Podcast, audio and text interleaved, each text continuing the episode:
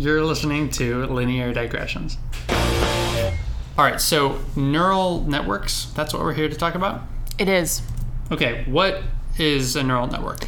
Neural network is a machine learning algorithm that's based on the structure of the brain. Since the beginning of time, humans, of course, have been learning things and we're very effective and flexible in our mm, ability to mm-hmm. learn. Yes. We also, to some extent, understand the way that our brains are set up. And so the idea behind a neural net is that if you can have a machine learning algorithm that reflects in the structure of the algorithm the way that human brains learn things, that maybe this would be particularly effective. Oh my god, that's brilliant. I love that.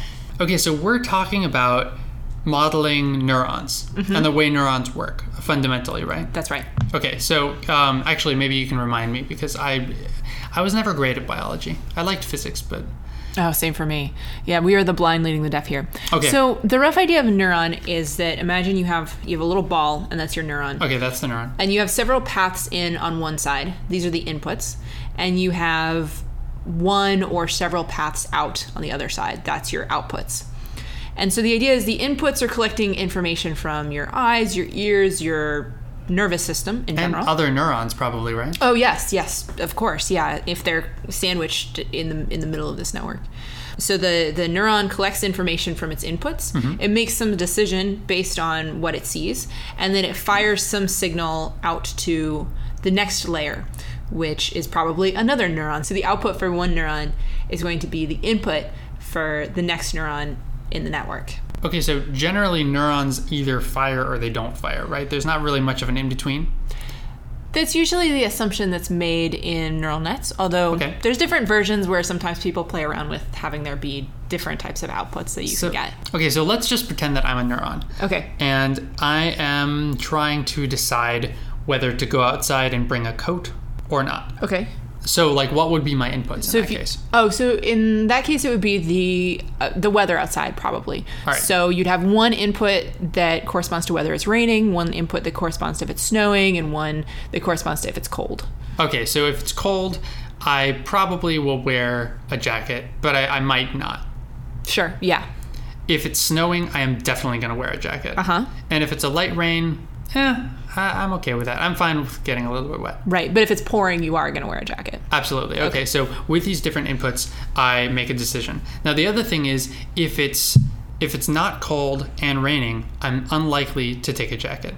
But if it's cold and raining, I'm much more likely to take a jacket. So it's kind of a combination of all of these inputs in somewhat of an additive way.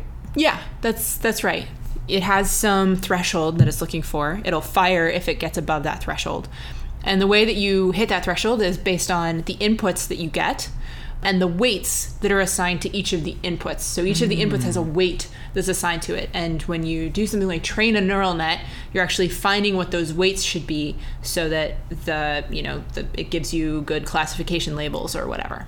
So for me, a light rain would probably have a very small weight because I don't really care. But snow would have a very strong weight because snow is very unpleasant if you don't have a jacket. Yeah, so so snow would have a very heavy weight, and then rain might have a weight that's proportional to how much rain you're getting. So if you're just getting a little bit of Oh. rain, then th- there's a light weight that's applied, and it's probably not going to trigger the neuron. But if it's a heavy rain, then that's reflected, and and I you wear your you mean. jacket. Yeah. All right, that makes some sense. Mm-hmm. So then, when we're solving more complicated problems, how exactly do we set up these simulated neurons? Usually in a neural net, there's a little bit of vocabulary that that I'll give you. There's an input layer, which is where you put in your raw features. So let's say it's doing something like image classification. This is where all the pixels of your picture go. Then there's a number of hidden layers. And so when the neurons start making their decisions, they, they take their inputs and they pass along an output. So then, the outputs of those neurons go into the inputs of the next neurons. That's right. And you can have several layers in a row.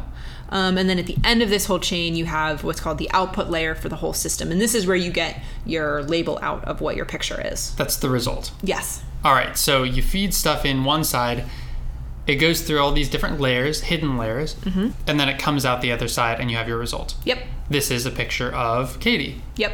So what's going on in the hidden layers then? Is is this humans deciding what goes on?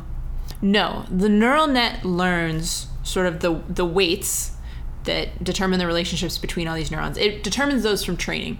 So you don't have to go in and manually set those, it figures it out themselves.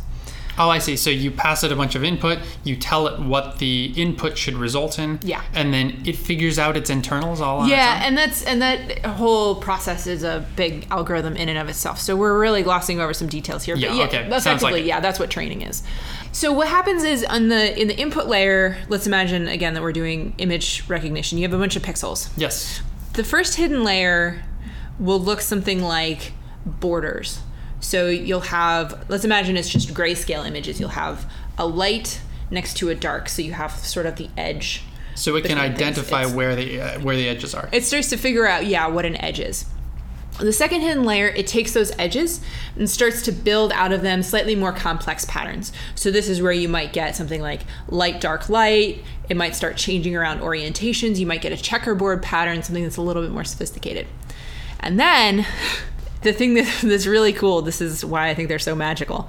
Then after that, it starts to figure out what the features are that are relevant in a way that's really reminiscent of what humans think of as relevant features.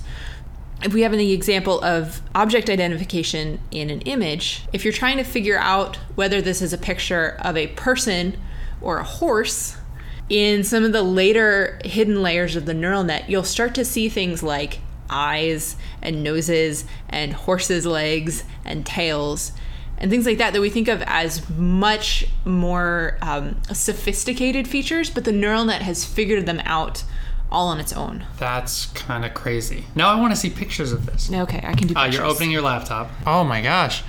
And here we are at the end of this crazy mathy mathy PDF. And yeah, there are some faces. Yeah, so they're showing us here the third and then the fourth hidden layer. They're trying to distinguish faces, cars, elephants, chairs, and motorbikes all from each other. So at the third hidden layer, there's things like eyes and noses and chins. These are actually the things that we think of when you say, "Oh, does something is something a face?" Well, if it has an eyeball, it probably is a face. And then on the fourth hidden layer, there's reconstructed whole faces that is figured out as a feature. And obviously, as soon as you look at one of these features, it's immediately apparent Yeah, whether this is a face or a car. So it's really cool to look at these. You realize that it is sort of organically figuring out what the most relevant things are when it has to make these decisions. That is really cool. And it's all from trying to model the way we think. This is actually a two parter episode because you told me there's something really cool coming. I'm so excited. Yeah. All this right. is this is brand new. This thing we're going to talk about in the next episode is a particular application of neural nets that's been kind of a one of these holy grails of machine learning for a long time. Something that's very difficult, but that neural nets have made a big advance in recently. Linear Digressions is a podcast about data science and machine learning, produced and recorded in the studios of Udacity, a company dedicated to education. We've got some awesome courses made by people like Katie and me in data science and other tech fields. We should also remind you that all views expressed during this program were those of the speakers and not of Udacity.